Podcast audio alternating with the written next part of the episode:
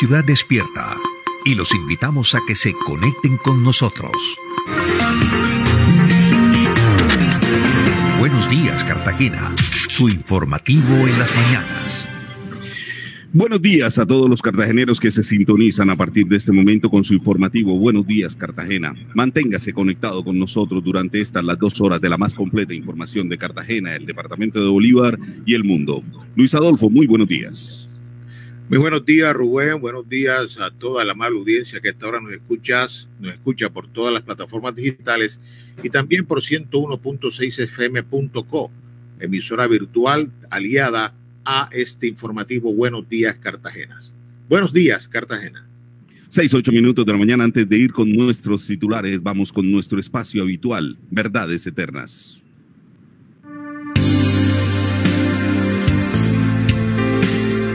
Este es un momento de intimidad con Dios.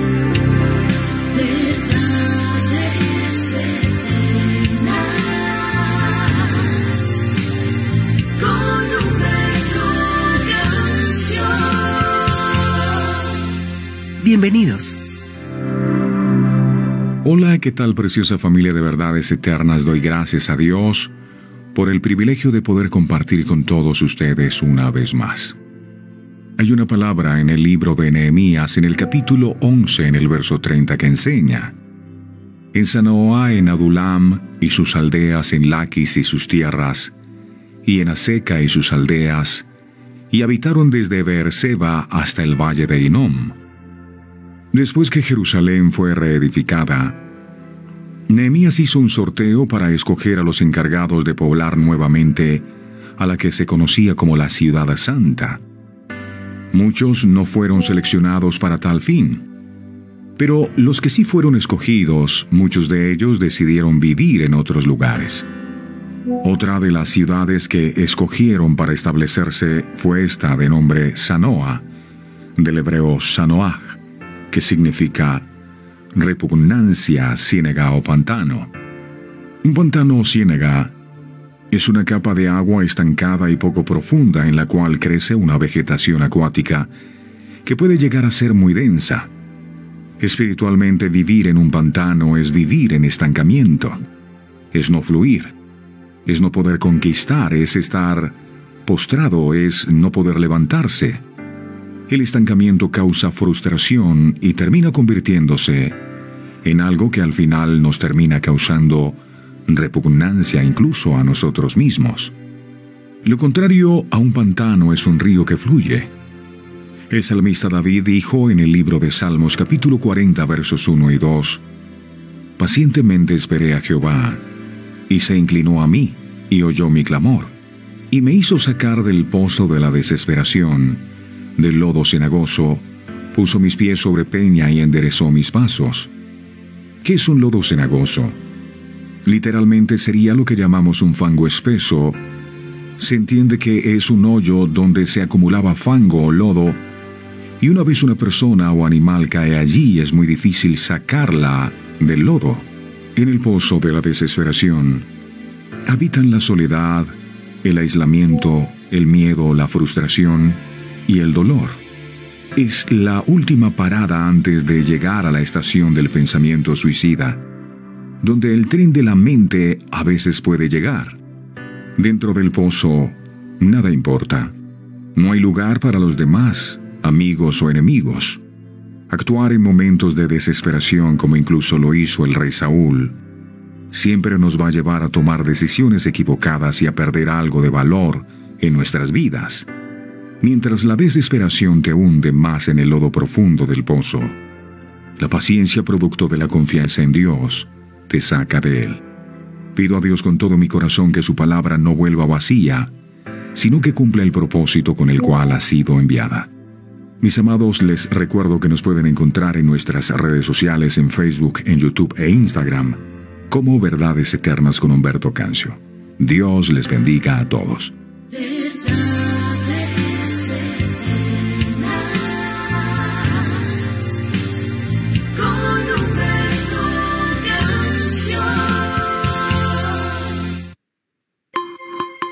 Estos son los titulares en Buenos Días, Cartagena. 6:13 minutos de la mañana, mucha atención, los capturan con 563 panfletos alusivos al grupo al margen de la ley. Ante la aparición de panfletos, grafitis y pancartas en la subregión de los Montes de María y sur de Bolívar, el departamento de Bolívar, de Bolívar ha puesto en coordinación con las fuerzas militares el incremento de los patrullajes mixtos en el área urbana y la zona rural. Dentro de, los, de esos procedimientos se logró la captura en el municipio del Carmen de Bolívar de dos individuos quienes portaban 563 panfletos de un grupo al margen de la ley.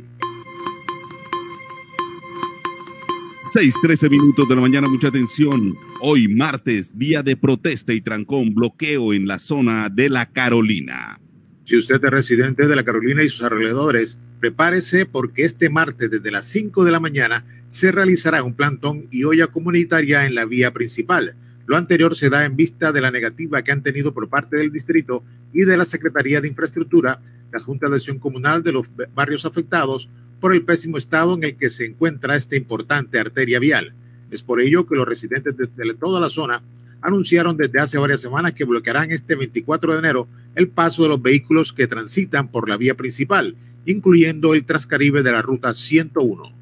6:14 minutos de la mañana, mucha atención, advierten alza en los precios de los útiles escolares para este 2023. Según la Federación Nacional de Comerciantes FENALCO, este incremento obedece a varios factores. Uno de ellos es la inflación, que al terminar el 2022 alcanzó el 14.33% en Cartagena, siendo esta la cifra más alta en los últimos 20 años. Asimismo, el incremento del dólar, la escasez mundial de materias primas, los sobrecostos en el transporte y las presiones sobre el entorno logístico también incidieron en el aumento de los precios.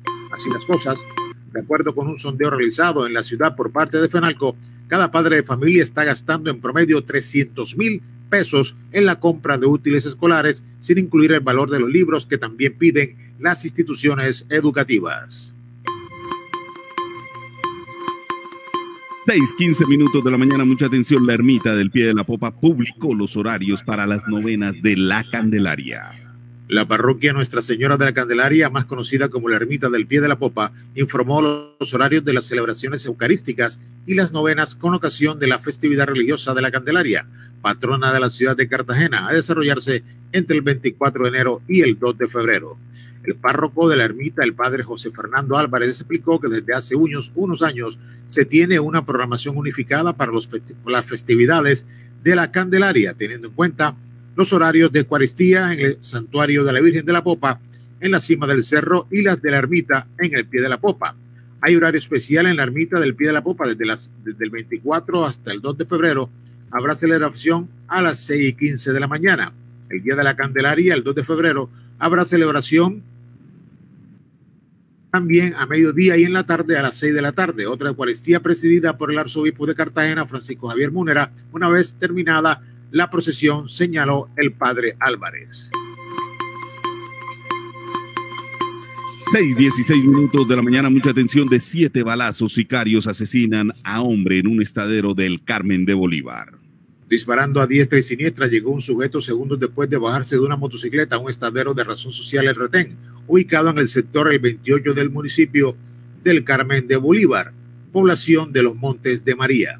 De acuerdo con el reporte de la policía, dos sujetos que se movilizaban en una motocicleta se detuvieron en las afueras del establecimiento. El parrillero descendió del vehículo, ingresó al negocio y de un momento a otro empezó a disparar a repetidas ocasiones contra tres hombres que se encontraban sentados en una mesa.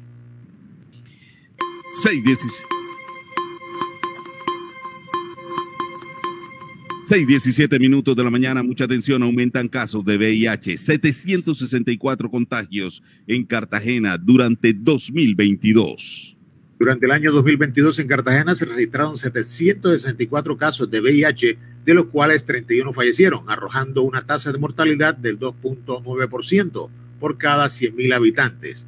La oportunidad en el diagnóstico mejoró notablemente, encontrando que en los casos notificados el 85.3% se detectaron en estado clínico VIH, generando una mayor oportunidad en el tratamiento e impactando en la calidad de vida de estos pacientes y reduciendo la mortalidad del mismo.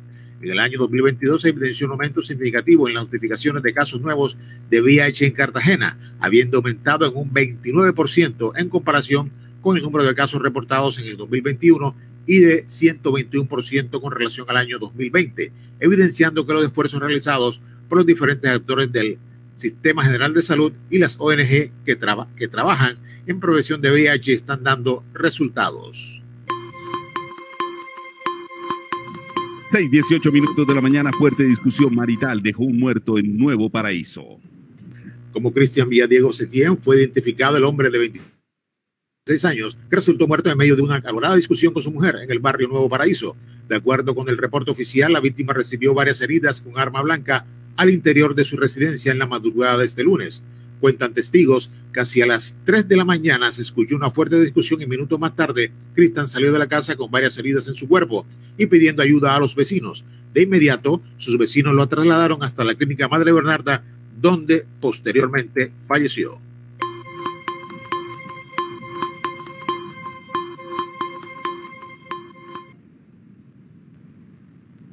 6:19 minutos de la mañana, usted está conectado con Buenos Días, Cartagena.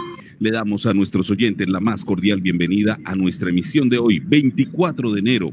Hoy, 24 de enero, se celebra el Día Mundial de la Cultura Africana y de los Afrodescendientes esta cultura del continente africano y de las diásporas, de las diásporas africanas en todo el mundo y las promueve como un instrumento eficaz para el desarrollo sostenible, el diálogo y la paz.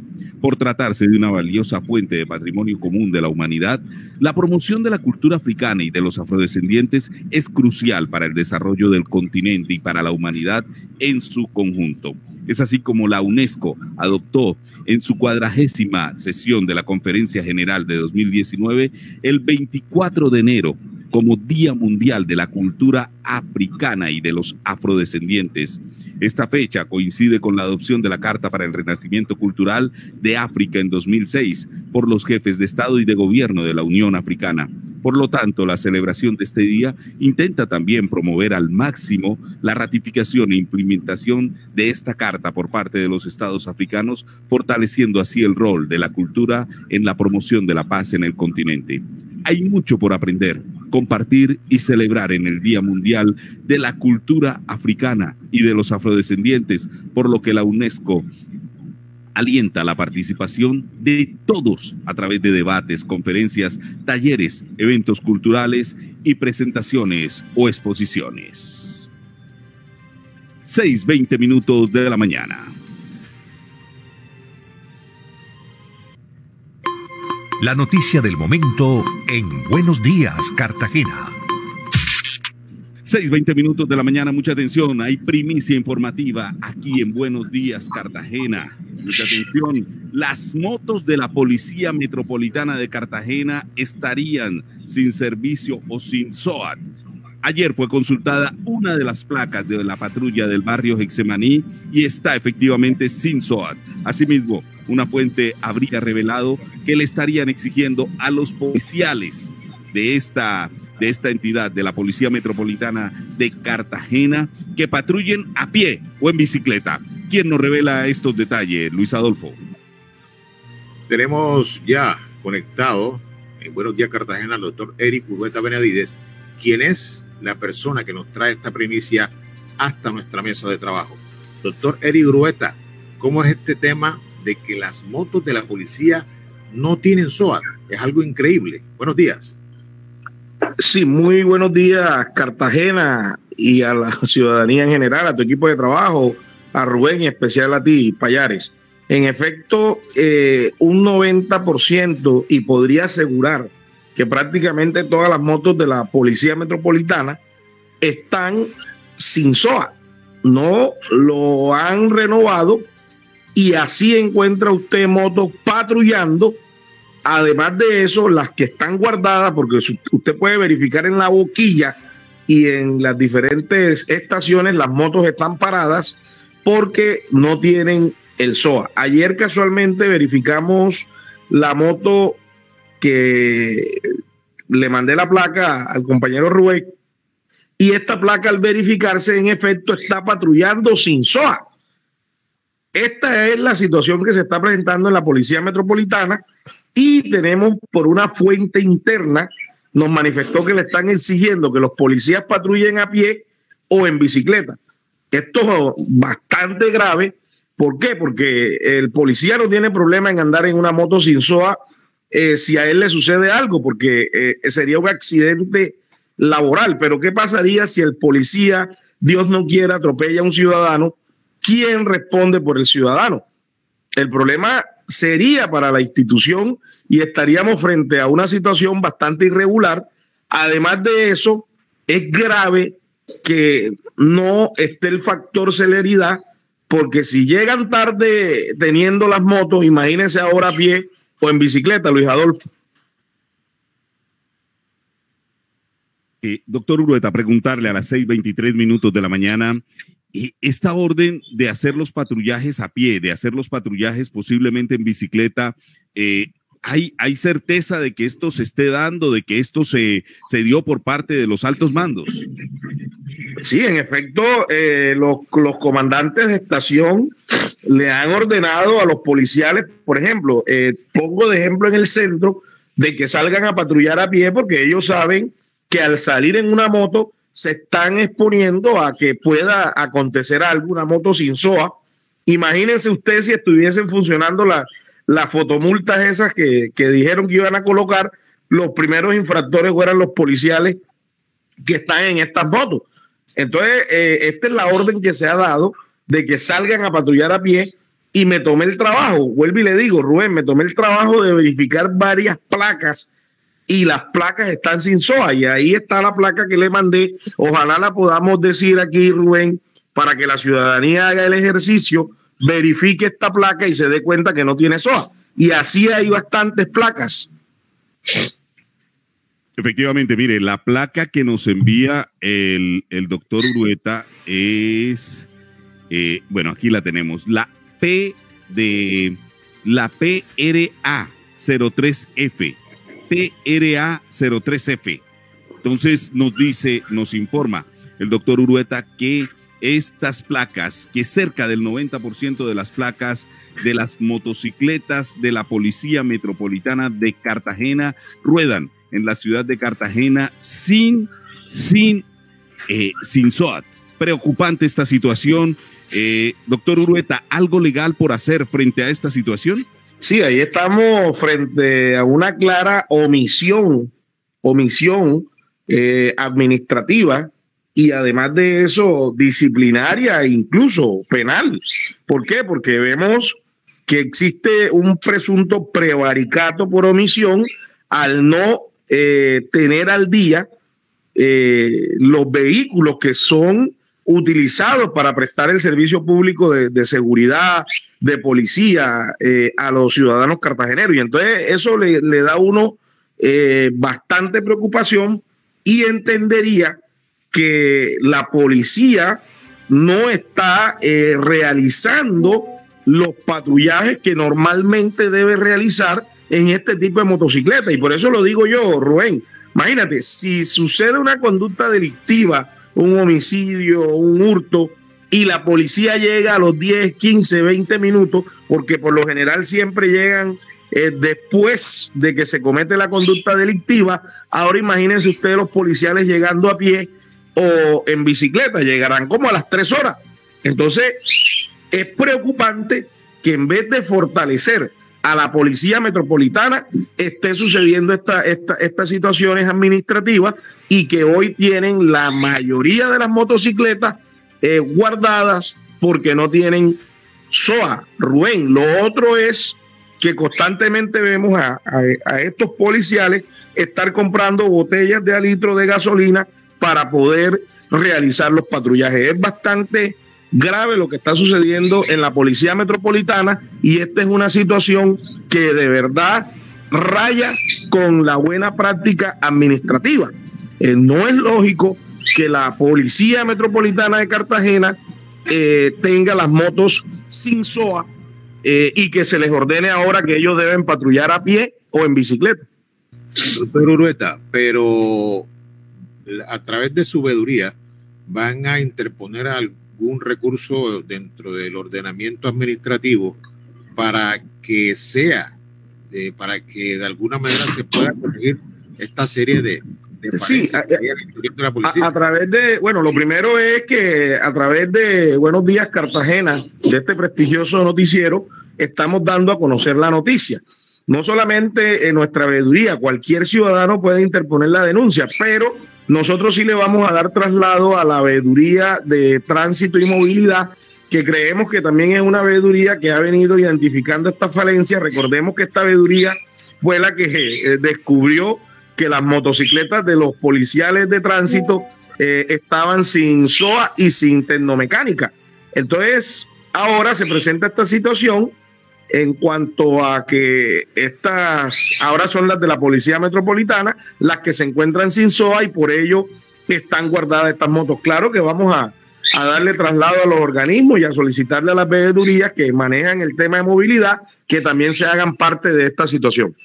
Doctor Urueta, recordemos finalmente, ¿cuál, es el porcentaje de motocicletas de la Policía Metropolitana de Cartagena que estarían recorriendo las calles, las vías de la ciudad de las vías de la ciudad heroica sin SOAT? Mire, eh, en el recorrido que hicimos ayer, Boquilla, eh, Centro, Texemaní, Boca Grande, todas las motos están guardadas. Y pasaba yo eh, por la avenida Pedro de Heredia y sí veía que, que un policial, y me bajé a hacer una diligencia y el policial no se movía en esa moto. Entonces, eh, al parecer, las motos solamente las tienen para estar estáticas y no para estar realizando el recorrido que ellas deben hacer, que es el de, el de patrullaje. Anteriormente veíamos que estas motos estaban constantemente patrullando.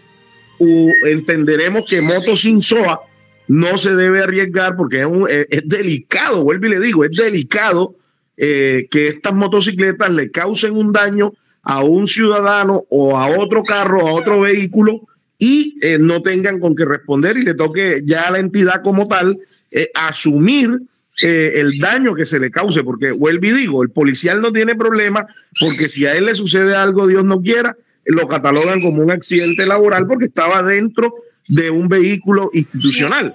El tema es el, tercero, el tema es el ciudadano, el carro que de pronto él eh, daña. Entonces, en ese sentido, eh, estamos hablando que la mayoría de lo que hemos eh, percibido y que se nos ha informado están sin SOA.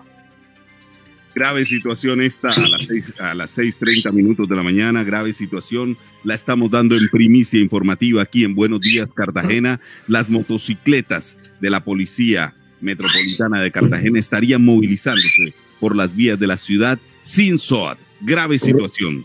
Doctor Rueta, muchísimas gracias por estar ahora a esta hora con nosotros. Rubén, eh, antes de retirarme, recordemos que usted mencionó el tema de la Carolina. Correcto, sí, señor. En los titulares eh, dimos información. Correcto. Eh, nosotros haremos presencia como central, como federación, como sindicatos porque no solamente se ha invitado a la, a la comunidad, también van a hacer presencia bastantes organizaciones en ese sector, yo, eh, para que también, eh, si usted quiere ampliar la noticia, la tenga la fuente también de primera mano.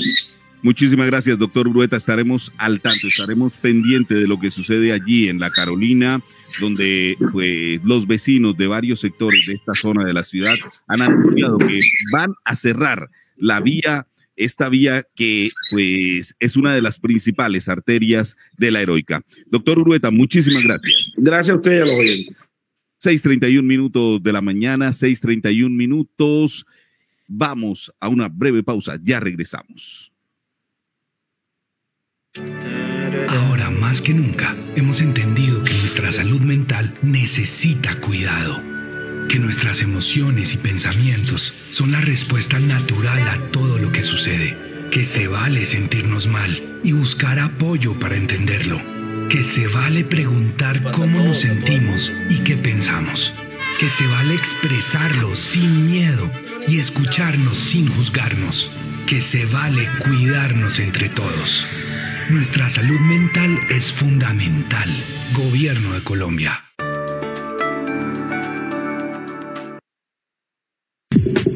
Regresa a clases con Aquacar. Iniciamos el 2023 premiando la puntualidad de nuestros usuarios. Participa en el sorteo por 200 kits escolares, 200 balones y 5 computadores portátiles. ¡Anímate! Ingresa a nuestra página web www.aquacar.com e inscríbete. Fecha límite del sorteo 2 de febrero de 2023. Afiliada a Mutual Ser, inscríbete en nuestro programa de gestantes para acompañarte durante todo tu proceso. En Ser Madre e Hijo queremos disminuir los riesgos de las mamitas embarazadas y recién nacidos, garantizando el ingreso oportuno a control prenatal y atenciones en ginecología, nutrición, psicología, laboratorios clínicos y ecografías especializadas. Te abrazamos desde el inicio de la vida. Vigilado Supersalud.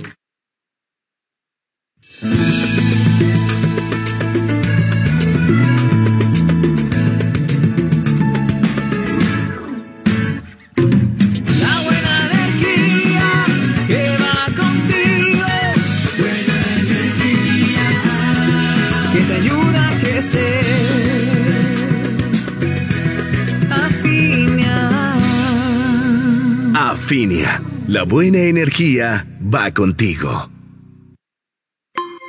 La política en Buenos Días Cartagena. 6:34 minutos de la mañana, mucha atención. El, y pues vamos eh, a esta hora de la mañana, Luis Adolfo, con una entrevista que tenemos aquí. Eh, en exclusiva en Buenos Días Cartagena. El próximo jueves 26 de enero estará inscribiendo su movimiento significativo por firmas uno de los candidatos a la alcaldía que se ha mantenido en completo silencio, ¿no? Sí, el candidato William García, que se mantuvo durante tres, casi cuatro años en completo mutismo y ya salió a través de varios medios de comunicación, a través de las redes sociales, manifestando su inscripción a un grupo de ciudadanos para su candidatura a la alcaldía de Cartagena. Hay que destacar que William García se ha lanzado ya dos veces a la primera magistradura de la ciudad de Cartagena y que en esas dos veces ha perdido, ha perdido. Esta es la tercera vez, Rubén, que el hombre se lanza para la alcaldía y bueno, él está ya trabajando trabajando abrazo partido todos los días para tratar de alcanzar esta, esta instancia en el Palacio de la Aduana. Así 6.35 minutos, vamos entonces con la entrevista a esta hora de la mañana aquí en Buenos Días, Cartagena. Bueno, muy buenos días, doctor William García. Preguntarle, bueno, ya es la tercera vez el adagio popular reza que la tercera es la vencida. ¿Para usted la tercera es la vencida? Buenos días, Rubén, Adolfo. Cordial saludo para ustedes, para toda la gran audiencia en esta mañana. Bueno, efectivamente, ya nosotros eh, en contados días, el próximo jueves 26 eh, a las 9 de la mañana estaremos eh, escribiendo el grupo significativo en la registraduría ubicada en la avenida Pedro Heredia la número uno, la principal, precisamente encaminada a, lograr eh, recolectar las firmas que nos puedan eh, avalar eh, cuando llegue ya el momento de la inscripción definitiva a la alcaldía de Cartagena. Ya iniciamos, tú lo has dicho, bueno, el año 2015 tuvimos una, digamos, una primera aspiración Desafortunadamente en ese momento las firmas no fueron calificadas. En esta ocasión tenemos que eh, tomarlas eh, de una manera eh, quizás más, más rigurosa para evitar cualquier tipo de, digamos, de, inconvenientes al momento de que estas ya sean presentadas. y bueno, y el año pasado, el año, la, perdón, la anterior ocasión, el año 2019, eh, obtuvimos eh, 104 mil votos. Eh, nos fuimos a avalar por un partido, el partido en ese momento Colombia Justi Libre. Y eh, bueno, ya creo que es conocimiento de toda la ciudadanía y de todo el país eh, los, lo que aconteció en ese momento en esas elecciones, que hoy dieron, le entregaron la titularidad al señor William Tau, que todos sabemos que está eh, de manera irregular. Eh, eh, y no, no tiene, no está revestido verdaderamente del apoyo popular. Doctor William, ¿qué experiencia le queda después de estos casi ya cuatro años donde usted se ha mantenido al margen, se ha mantenido, digamos, allí mirando los toros desde la barrera? ¿Qué experiencia le queda todo esto? Y bueno, imagino que la estrategia para alcanzar la alcaldía este año será completamente diferente.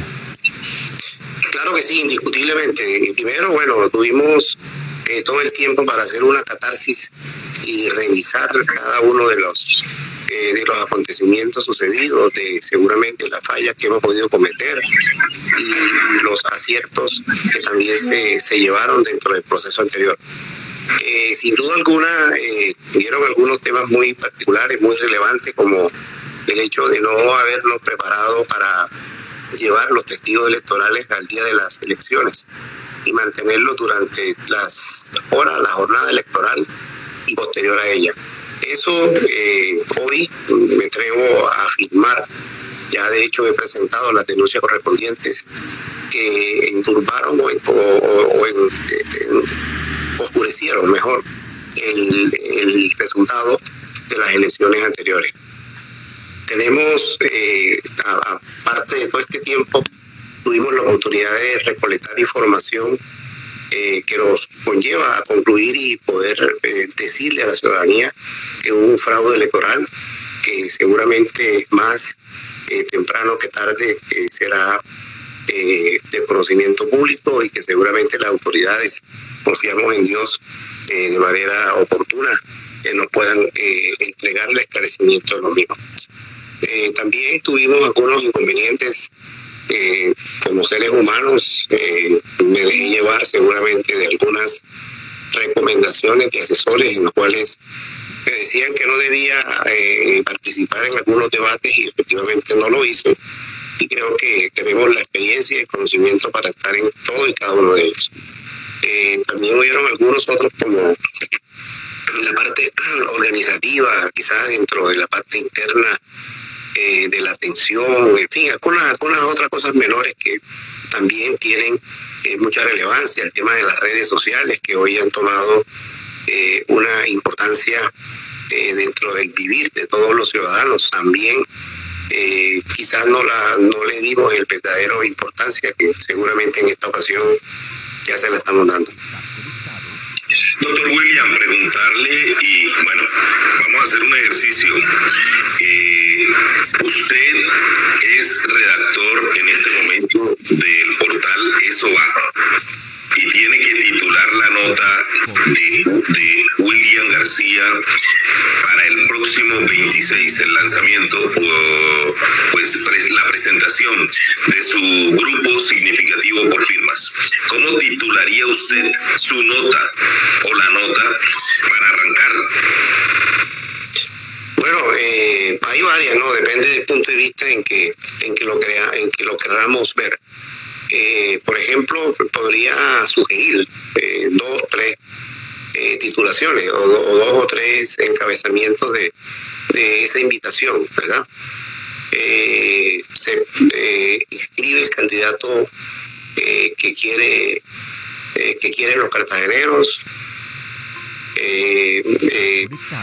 en este momento perdón no permitiremos eh, que nuevamente se nos roben las elecciones. Eh, estaremos eh, con ajena, en fin, entre otros, creo que tenemos la que vaya revestido de, lo que pasó, porque es que no podemos desatar esta elección de la anterior. Doctor, bueno, ya usted ha visto en estos últimos tres, cuatro años cómo, cómo está la ciudad de Cartagena está, digamos que en, en UCI, grado intensivo. Usted de pronto como, como un cirujano extremo, ¿cuál sería, cuál sería lo primero que haría usted en caso de, llegar a la alcaldía de Cartagena? Bueno, hoy eh, los problemas de los cartageneros han aumentado o son un poco diferentes de hace eh, cuatro años.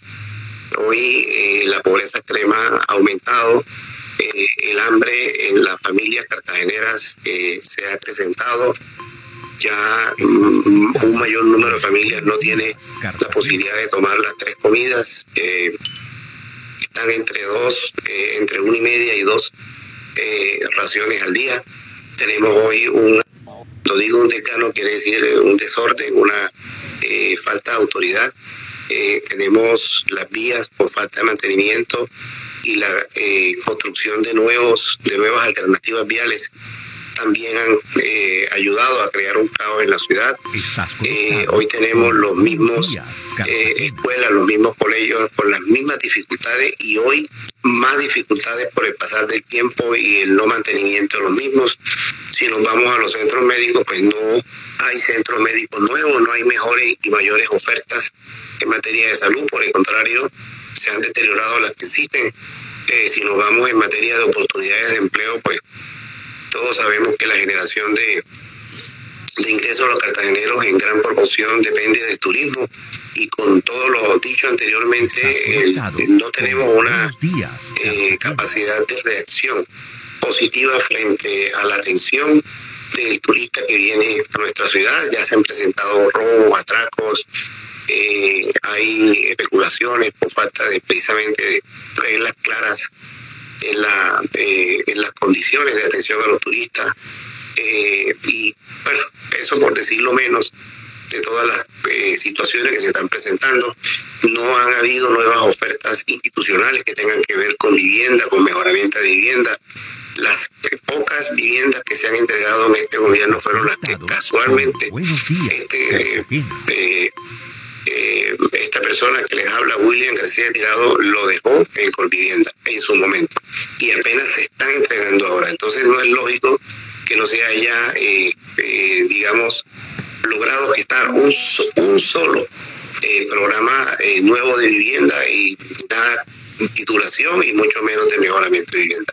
Y si nos vamos por el lado también de la oferta de servicios que otras entidades vienen eh, prestando como participación ciudadana.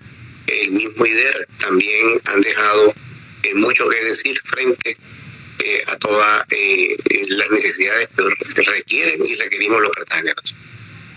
Doctor William, dos preguntas en una.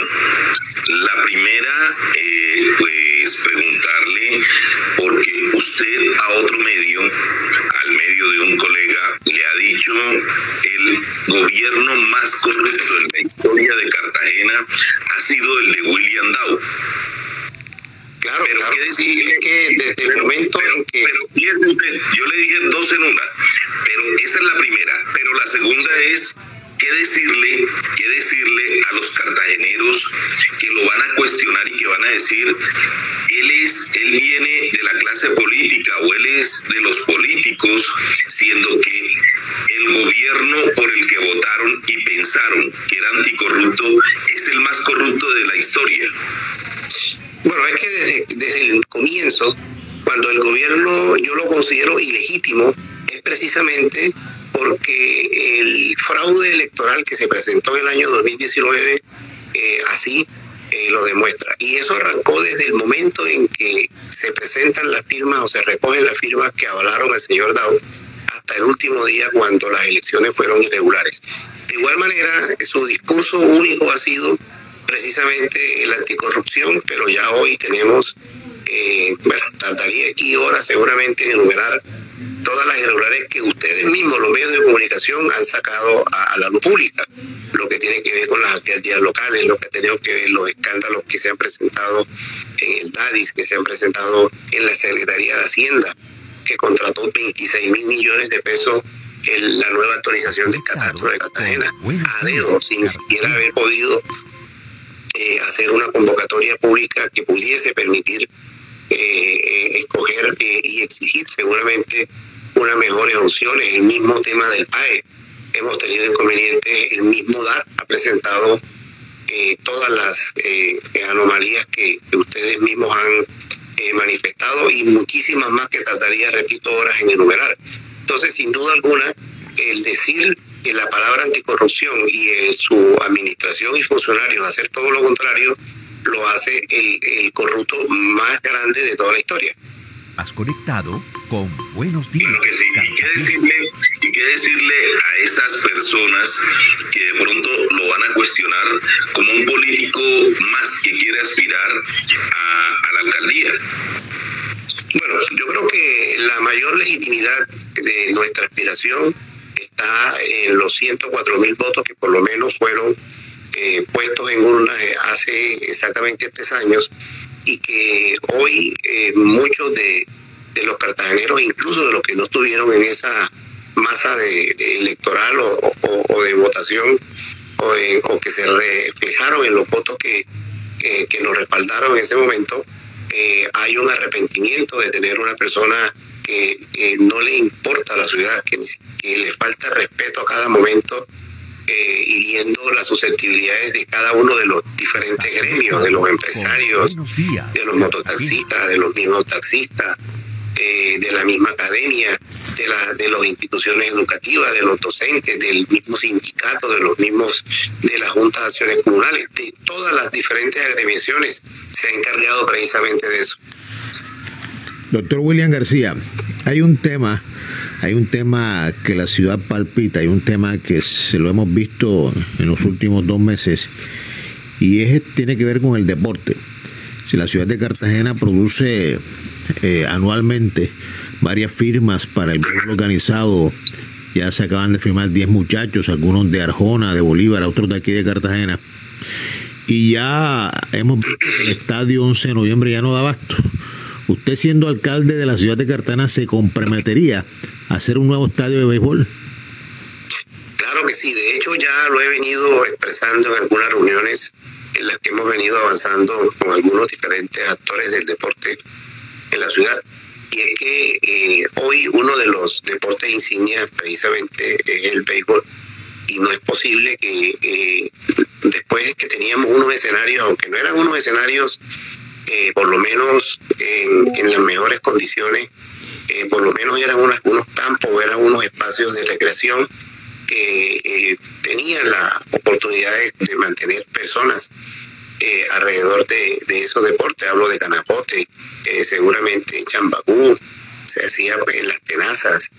Teníamos varios, varios espacios que en la ciudad se venían eh, realizando este tipo de actividades deportivas, pero que hoy no solamente esos espacios ya fueron ocupados para otros menesteres, sino que tampoco durante todo este rezago de los años no se ha construido un verdadero estadio eh, a la altura de, de, la ciudad, como lo tiene hoy Barranquilla y como lo tienen otras ciudades.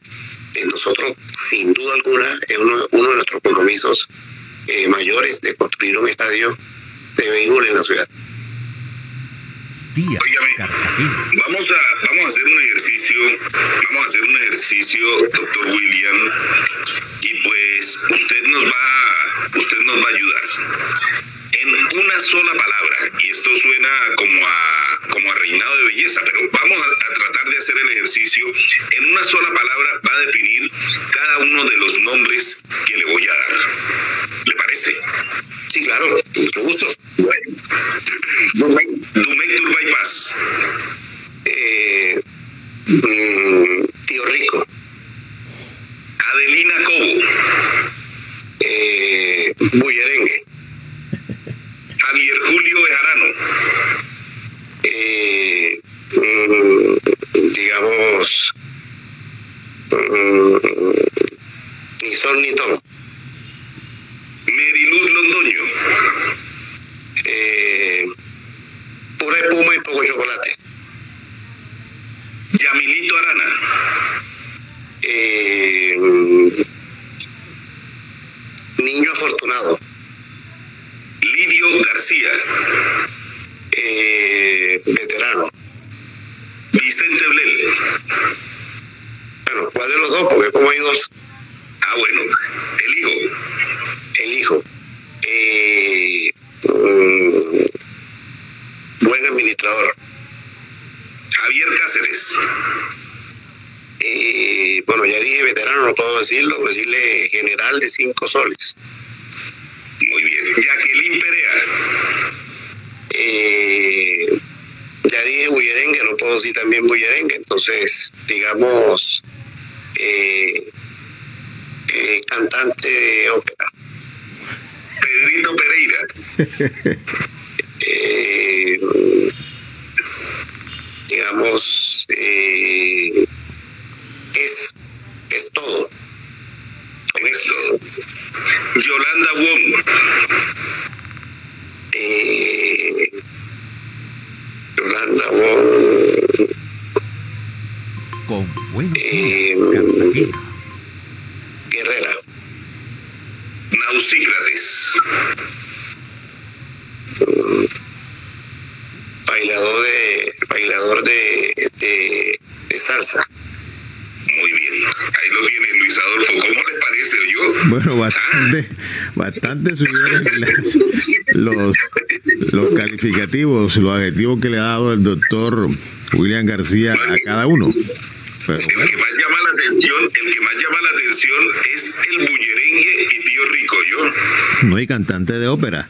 Cantante de ópera me llama, me llama la atención, me llama la atención que, que Jacqueline la haya sido, ha sido así determinada de esa manera. Pero bueno, doctor William García, ¿cómo será la logística, cómo será la dinámica para esa inscripción el día jueves?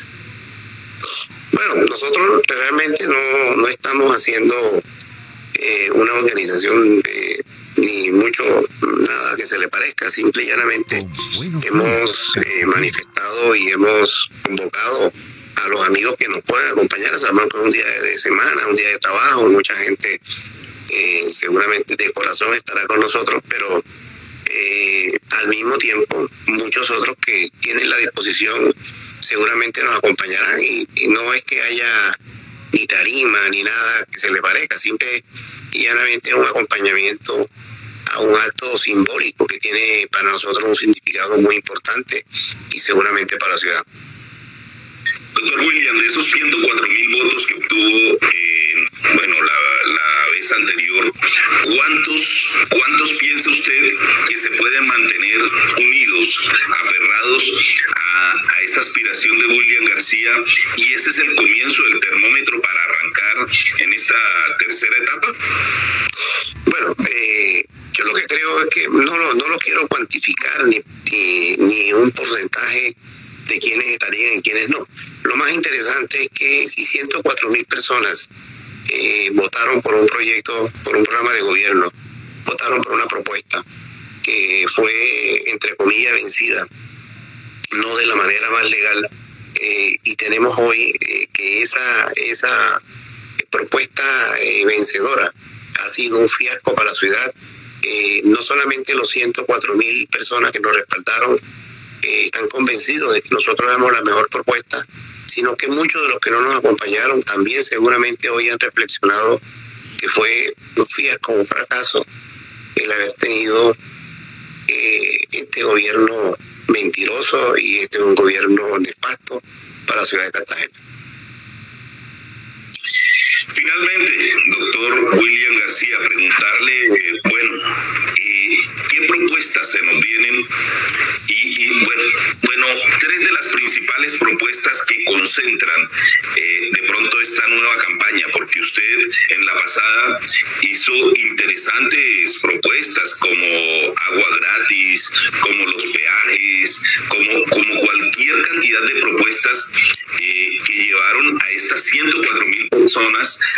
depositar su, la confianza en usted.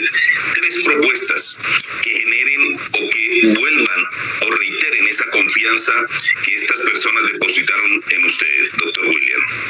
Bueno, nosotros el programa de gobierno prácticamente eh, hay que sostenerlo, mantenerlo y más bien aumentarle eh, en algunas propuestas que no estuvieron muy arraigadas o de principales debido a que, como dije hace unos minutos, Cartagena eh, aumentó eh, los índices de pobreza extrema.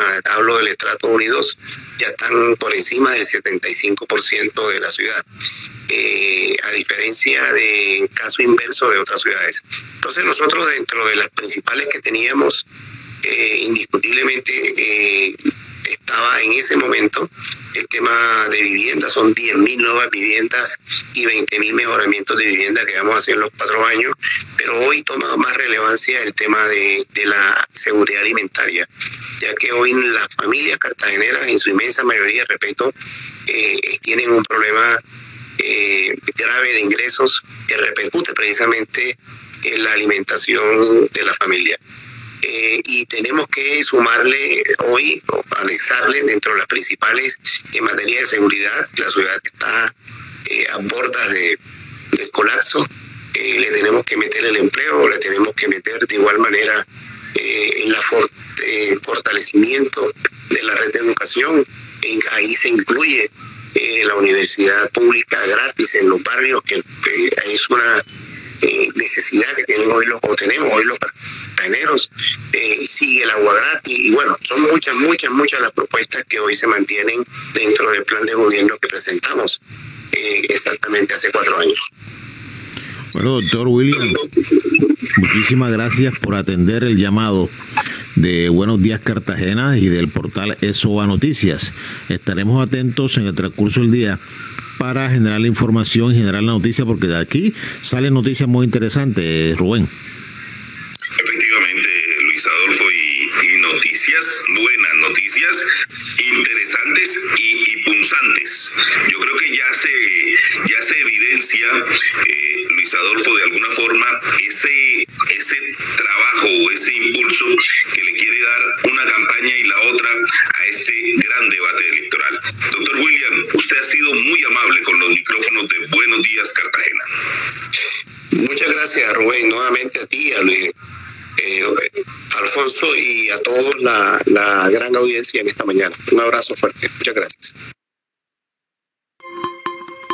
Conectado con Buenos Días, Cartagena.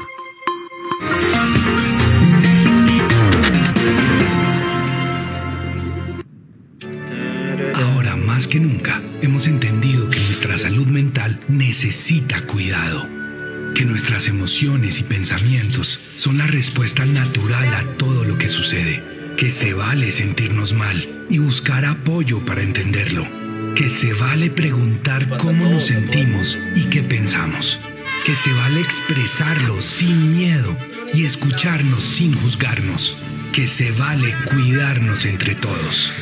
Nuestra salud mental es fundamental. Gobierno de Colombia. Regresa a clases con Aquacar. Iniciamos el 2023 premiando la puntualidad de nuestros usuarios. Participa en el sorteo por 200 kits escolares, 200 balones y 5 computadores portátiles. ¡Anímate! Ingresa a nuestra página web www.aquacar.com e inscríbete. Fecha límite del sorteo 2 de febrero de 2023. Afiliada a Mutual Ser. Inscríbete en nuestro programa de gestantes para acompañarte durante todo tu proceso. En Ser Madre e Hijo queremos disminuir los riesgos de las mamitas embarazadas y recién nacidos, garantizando el ingreso oportuno a control prenatal y a atenciones en ginecología, nutrición, psicología, laboratorios clínicos y ecografías especializadas. Te abrazamos desde el inicio de la vida. Vigilado Supersalud.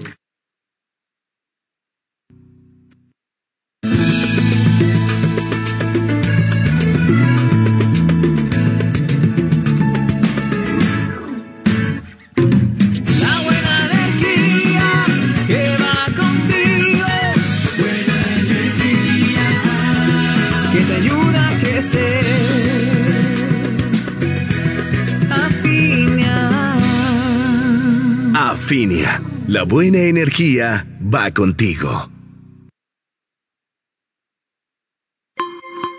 Estás conectado con Buenos Días, Cartagena.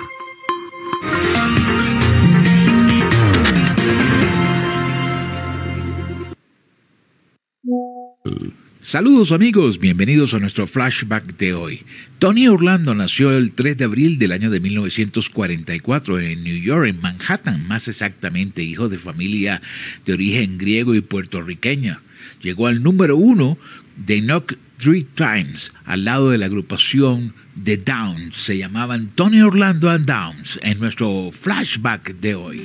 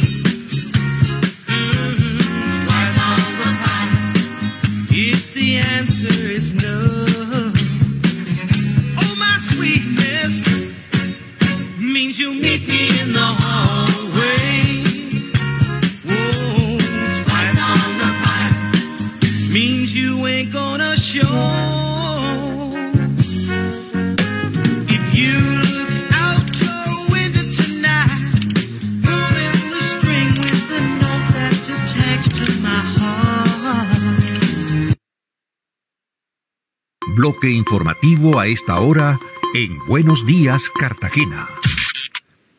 Siete, tres minutos de la mañana, mucha atención. El gobierno confirmó que todavía no hay cese al fuego bilateral con el ELN.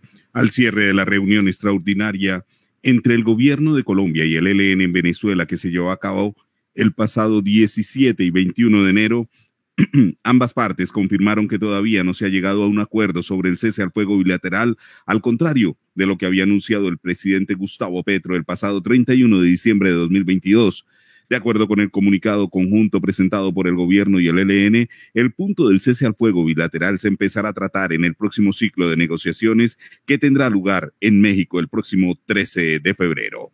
Mucha atención, el presidente Gustavo Petro continúa defendiendo las reformas pese a las críticas que ha recibido. Se han discutido por los movimientos sociales desde hace años en las calles, ha dicho. Este 2023 el legislativo tendrá que discutir varias reformas propuestas por el gobierno de Gustavo Petro entre ellas la salud, la política, la reforma laboral, la pensional, entre otras. Pese a que la nueva administración tiene mayorías en el Congreso, algunos de los puntos de estos proyectos han creado críticas y diferencias entre los representantes y senadores, además de gremios y sectores sociales. Es por esto por lo que el mandatario colombiano ha buscado varias estrategias para impulsar sus ideas que él mismo ha señalado son fundamentales para el cambio.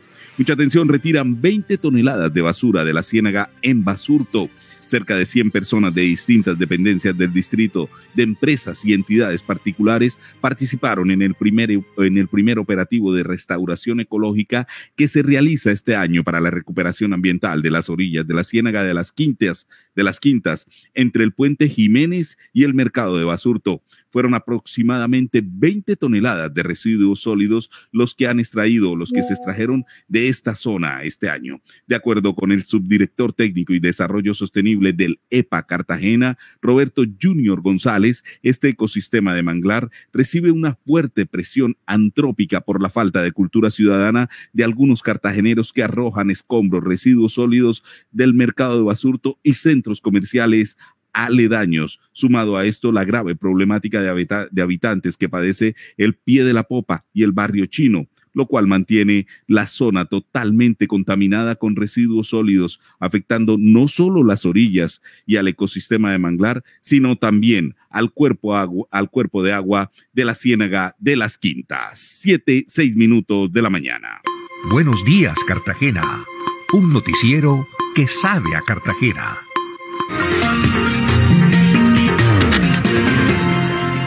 Siete, seis minutos de la mañana, mucha atención, protestas a esta hora de la mañana en el barrio La, la Carolina, allí donde, donde hay una salida de una salida de la ciudad de Cartagena por toda la vía que conecta a la cordialidad.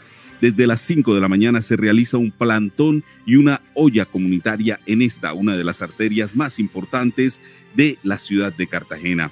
Lo anterior se da en vista de la negativa que ha tenido por parte del distrito y de la Secretaría de Infraestructura las juntas de acción comunal de los barrios afectados, pues decidieron cerrar, decidieron poner un freno ante la negativa que ha tenido el distrito para adelantar obras. A esta hora establecemos contacto con el presidente de la Junta de Acción Comunal del barrio La Carolina, Elkin Garcés. Luis Adolfo.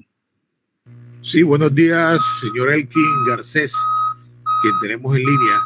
Cuéntenos cómo se está desarrollando en estos momentos la protesta desde las 5 de la mañana en este sector de la Carolina, la ciudad de Cartagena. Buenos días. Buenos días, buenos días para todos los oyentes. Buenos días, buenos días. Buenos días, buenos días. Sí, mi nombre es Elkin Garcés Chávez, presidente aquí del barrio de la Carolina. Sí, pues esto es una protesta que habíamos anunciado, una protesta que habíamos anunciado hace más de, de 15 días hace más de 15 días por, por el problema por el problema de, las vías que tenemos por el problema, el problema que tenemos acá de, la vía principal pues que hasta el momento el distrito de Cartagena con sus eh, colaboradores no han podido resolvernos esta situación que tenemos por más de 8 o 9 años que tenemos la vía en mal estado. Hasta el momento lo que hemos recopilado en las oficinas de infraestructura, eh, planeación y otras oficinas cercanas a ellos es que la vía, no- la vía supuestamente no, había- no ha sido entregada a la alcaldía y por eso ellos no han podido invertir eh, supuestamente 1.500 millones de pesos que están destinados para la realización de ella.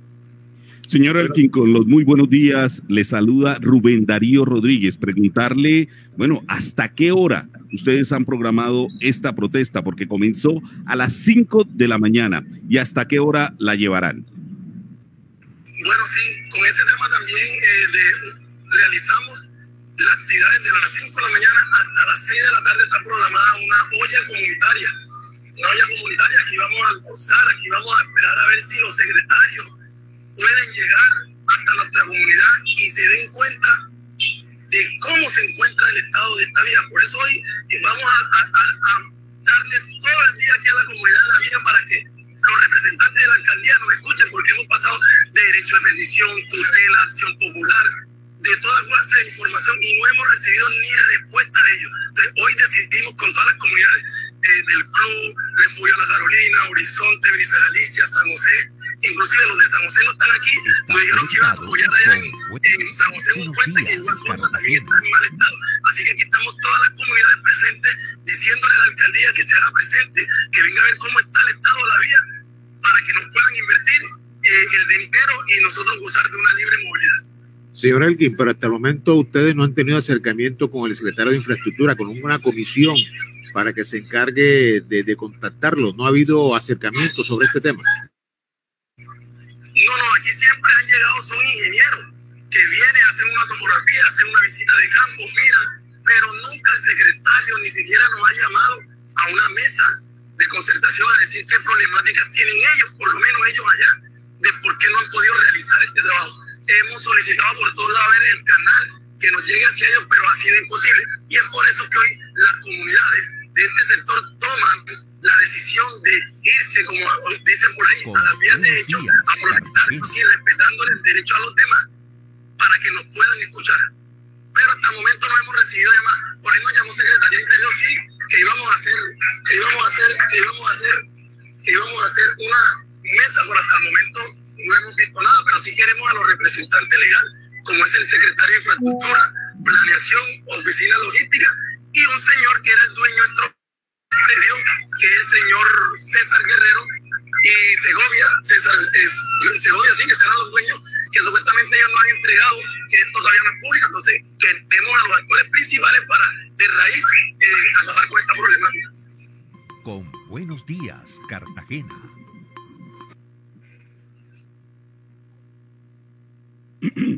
Siete, once minutos, Luis Adolfo. La situación es tensa entonces en el sector de la Carolina. Se han unido varios sectores para protestar cierre de la vía, de la vía de la cordialidad, ¿no? Sí, Rubén, hasta en estos momentos hay un trancón descomunal en esta ruta. Ya estamos en hora pico y ya, ya nos estarán enviando videos y fotos sobre lo que está pasando actualmente en esta zona.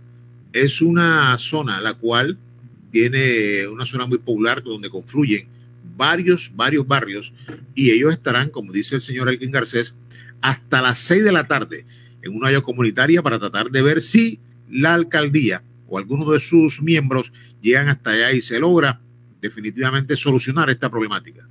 Y es de, y es de anotar, de resaltar, Luis Adolfo, el pésimo estado en el que se encuentra esta vía. Usted ha circulado por esta vía y da cuenta de la situación de, de esta vía que está en pésimas condiciones, pero además eh, está oscura. Luis Adolfo, recordemos que tiempo atrás, eh, pues el alcalde mayor de la ciudad de Cartagena, William Dauchamat, se sintió orgulloso por, la, por el alumbrado, pero no sé qué ha pasado, Luis Adolfo. La vía ha vuelto a estar oscura, se encuentra en, un, en pésimas condiciones. O sea, no entiende uno qué puede estar pasando. Falta de gestión, Rubén. Eso es sencillo. Falta de gestión, falta de mirar qué es lo que está haciendo, qué es lo que está, qué es lo que hace falta a las diferentes comunidades. Y estos cuatro años así ha sido. O sea, la, la ciudad está completamente descuadernada. No hay, no hay intervención. Hay solamente eh, apagafuegos. es que la alcaldía se ha convertido en una alcaldía apagafuegos, donde hay las protestas, allá van inmediatamente a tratar de solucionar. No solucionan nada, prometen nuevamente, pero no solucionan nada. Eso es lo que ha pasado en estos últimos cuatro años. Efectivamente, 7:13 minutos de la mañana, vamos a esta hora de la mañana, luego de estar allí en la Carolina, de hacer presencia en la Carolina con los líderes, vamos con nuestro panorama informativo. Buenos días, Cartagena. El informativo diferente.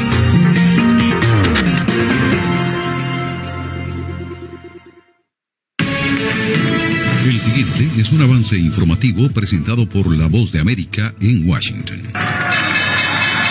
Wall Street cerró con fuertes alzas este lunes, impulsado por el aumento de las acciones del sector de tecnología, ya que los inversionistas comenzaron una semana repleta de reportes de ganancias con un renovado entusiasmo por las empresas líderes del mercado que fueron golpeadas el año pasado. Los tres principales índices bursátiles extendieron el repunte del viernes, ganando altitud a medida que avanzaba el día. Un hombre de Arkansas que puso los pies sobre el escritorio de la entonces presidenta de la Cámara de Representantes, Nancy Pelosi, durante el asalto al Capitolio estadounidense, fue hallado culpable este lunes de sumarse a la turba que irrumpió en la sede legislativa hace dos años. Le tomó al jurado unas dos horas decidir por unanimidad que Richard Vigo Barnett era culpable de los ocho cargos en su contra, incluyendo los de desorden civil y obstrucción de un proceso judicial. Un político que perdió la contienda para la Cámara de Representantes de Nuevo México y organizó una serie de tiroteos desde vehículos en movimiento contra las casas de funcionarios demócratas permanecerá detenido en espera de juicio después de que un juez determinó este lunes que es un Unidad. Los equipos económicos de los gobiernos de Argentina y Brasil trabajarán en el diseño de una moneda común para las transacciones comerciales entre ambos países. Así lo expresó el mandatario brasileño Luis Ignacio Lula da Silva a periodistas luego de reunirse este lunes con su colega Alberto Fernández. Decenas de sedes judiciales, de la policía y de empresas han sido atacadas o incendiadas durante la ola de protestas en Perú, que amenaza con un desabastecimiento de medicinas y alimentos en varias ciudades del país, dijeron este lunes autoridades. Y Avatar, The Way of Water, de James Cameron, fue la película más taquillera en Norteamérica por sexto fin de semana consecutivo, la primera en mantener dicho reinado desde Avatar de 2009. Este es un avance informativo de La Voz de América. Desde Washington les informó Tony Khan.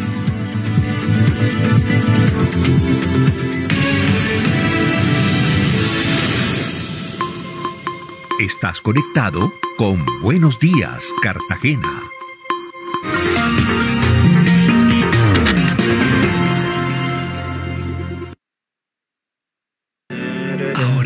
Nunca hemos entendido que nuestra salud mental necesita cuidado, que nuestras emociones y pensamientos son la respuesta natural a todo lo que sucede, que se vale sentirnos mal y buscar apoyo para entenderlo, que se vale preguntar cómo nos sentimos y qué pensamos, que se vale expresarlo sin miedo y escucharnos sin juzgarnos, que se vale cuidarnos entre todos. Nuestra salud mental es fundamental. Gobierno de Colombia.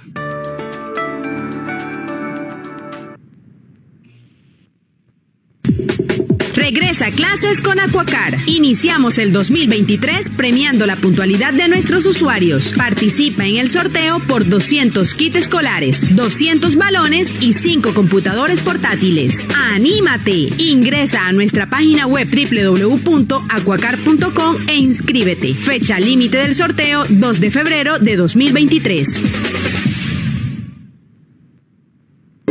Afiliada a Mutual Ser, inscríbete en nuestro programa de gestantes para acompañarte durante todo tu proceso. En Ser Madre e Hijo queremos disminuir los riesgos de las mamitas embarazadas y recién nacidos, garantizando el ingreso oportuno a control prenatal y a atenciones en ginecología, nutrición, psicología, laboratorios clínicos y ecografías especializadas. Te abrazamos desde el inicio de la vida. Vigilado Supersalud.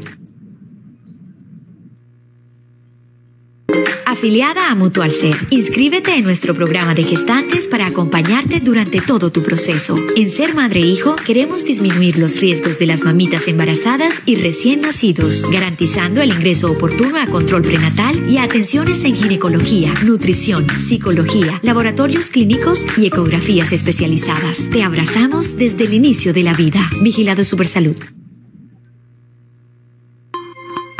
Buenos días, Cartagena.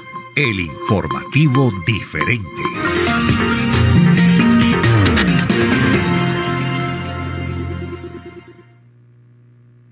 Siete, dieciocho minutos de la mañana, siete, dieciocho minutos de la mañana. Y seguimos con toda la información aquí en Buenos Días Cartagena. Y a esta hora de la mañana, 7:19, pues nos trasladamos a la zona insular de la ciudad de Cartagena, porque es preocupante lo que viene sucediendo en la zona insular, Luis Adolfo, lo que está pasando. Es preocupante, hace que pues, se sienta, se sienta tensa la situación en, en la zona insular, toda vez que, hombre, no se le está prestando la debida atención a la gente de la zona insular, los están dejando solos, como se dice popularmente, y pues se les está exigiendo mucho, se les está exigiendo mucho y no se les están brindando no se les están brindando las debidas garantías, no se les está brindando el debido apoyo. Y vamos a tener un invitado especial de la zona insular de Cartagena aquí en Buenos Días, Cartagena, Luis Adolfo. Efectivamente, tenemos al señor Wilman Herrera Emitola, quien es un líder de la zona insular, que nos va a hablar precisamente de las diferentes problemáticas que existen actualmente en la isla, en esta isla cercana, en esta zona, lo que es Tierra Bomba, la Blanca, toda esa zona insular, que tiene mucho, mucho turismo y que va a ser cerrada próximamente. Playa Blanca va a ser cerrada durante dos días. Cuéntenos, señor William Herrera y Mitola, cómo va, cómo está Playa Blanca y cuáles son las diferentes problemáticas que tienen cuando ya se acerca otro cierre más de Playa Blanca. Buenos días. Muy buenos días para ustedes, para el pueblo cartagenero y todo lo, quien lo escucha. Primero desearle a, a ustedes eh, una bienvenida en este año y que por supuesto el alfarero me los tenga con vida y salud para que sigan dando a, informando no solamente a la ciudad de Cartagena, sino al país y al departamento de Uva. Gracias por esta oportunidad. Sí, efectivamente, Playa Blanca eh, eh, próximamente será nuevamente cerrada con el ánimo de que hoy es una muestra que todos esos vertimientos eh, o residuos o escoria que podríamos llamarle, que de una u otra manera enlutan la buena imagen de Playa Blanca, la misma comunidad afro del sector en compañía con el gobierno eh, ha tratado de, de, de recuperar esa imagen y que para que Playa Blanca siga siendo lo que verdaderamente es Playa Blanca, ¿no? Son decisiones que desafortunadamente toca eh, seguir analizándola eh, profundamente porque aquí no solamente eh, el resarcimiento de, de la labor que se va a hacer, la mitigación que se va a hacer, no puede, no puede reflejarse mediáticamente mensualmente. Aquí necesitamos acciones afirmativas donde las autoridades ambientales que juegan un papel importante en el marco de sus competencias y su responsabilidad asuman el rol que le corresponde, donde la Capitanía de Puerto como autoridad marítima también juega un papel importantísimo. Y para ello se necesita un ordenamiento marítimo, se necesitan que las autoridades ambientales cumplan con el deber ser y todas las entidades que de una u otra manera hacen parte del gobierno, que juegan un papel determinante, también cumplan con el deber que le corresponde. 7.22 minutos de la mañana, doctor Wilman, muy buenos días. Le damos la bienvenida a este informativo. Buenos días, Cartagena.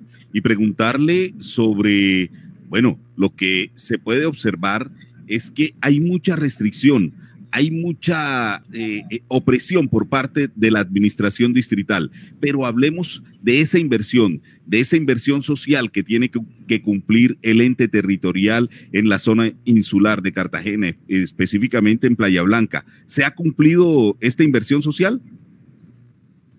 No, no se ha cumplido, porque cuando no hay una planeación en el gobierno y cuando los parámetros de un plan de desarrollo no se cumple con el deber ser y cuando hay una dicotomía distante entre las instituciones del Estado, es decir, no existe esa funcionabilidad y cooperación institucional como lo establece la Constitución como tal, nosotros no podemos hablar de un cumplimiento de obligaciones dentro del marco legal. Por ejemplo, tú miras, por, por decir algo, el DADIS, con lo que le corresponde, totalmente distanciada de Playa Blanca. El EPA, totalmente distanciada de Playa Blanca. Eh, eh, el mismo, la misma Secretaría del Interior, eh, liderada por la doctora, eh, la secretaria del Interior, ella lo que está hoy es matizando eh, una reunión de limpieza, pero el deber ser para tratar de, de proteger, de clarificar el tema territorial, que juega un papel determinante en Playa Blanca, no se está haciendo. No se está haciendo. Y mientras nosotros no, no busquemos la forma de que esa inversión social se vea reflejada en un desarrollo económico y progresivo de estas comunidades que son vulnerables y que son vulnerables no porque lo digamos nosotros, sino que la misma constitución la reconoce como vulnerable en el entendido que todas esas necesidades básicas insatisfechas no se suplen allá, no se están cumpliendo. Y vemos una administración que no está cumpliendo con el rol que le corresponde. No podemos hablar de inversión social. Ahora, hoy eh, acciones afirmativas son bien llegadas, porque de una u otra manera el medio de vida, el medio de, el medio de subsistencia de nuestra gente y un lugar afrodisíaco para que la gente se sienta bien, que son una de las playas más lindas que hay aquí en el Caribe. Es Playa Blanca tampoco no la podemos, no lo podemos dejar pasar por alto. Pero sí creo que falta más compromiso, pero un compromiso serio, un compromiso eh, de funcionario para que verdaderamente el turismo que se va a conseguir, se va a convertir de acuerdo a lo que dice el gobierno Petro en el, en el epicentro del desarrollo del país se vea reflejado en Playa Blanca que, que como lo dice la misma gente, Playa Blanca se convierte en, en una de las refinerías aquí de Cartagena, pero si no hay ese compromiso total de todas las autoridades, de todas las entidades y por supuesto también de la comunidad, porque la comunidad tiene que aportar su grano de arena en el marco organizativo.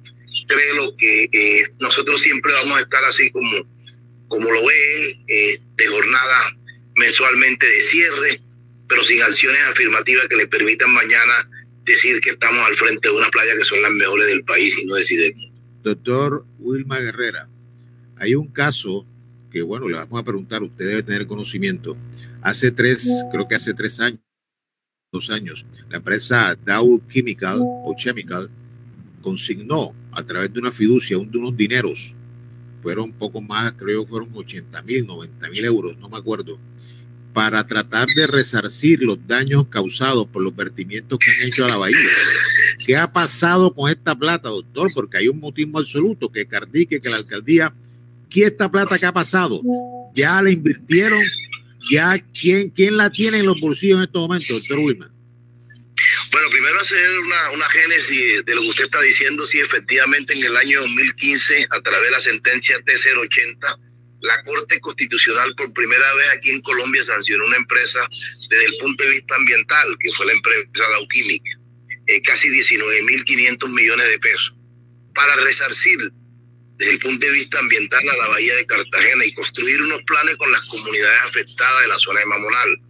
Se hizo un trabajo mancomunado, se dieron unas, unos distanciamientos entre la alcaldía de Cartagena y Cardique, porque cada uno en el marco de sus competencias estaba reclamando eh, el interés en administrar los recursos, hasta que el juez de instancia eh, consideró que era la alcaldía de Cartagena la que le correspondía eh, manejar estos recursos. Pero está pasando algo, que en el marco resolutivo de la sentencia antes mencionada, en el numeral cuarto, exige que las comunidades afectadas de la zona de Mamonal, que son casi aproximadamente como 28 comunidades, si no estoy mal, reconocidas por las, por las autoridades competentes, en participar en el, en el monitoreo y seguimiento. El alcalde de Cartagena y su equipo de trabajo siendo eh, el director saliente del EPA, el señor, se me escapa el nombre, Mutón, El catedrático, Mutón, catedrático de la Universidad de Cartagena, ese.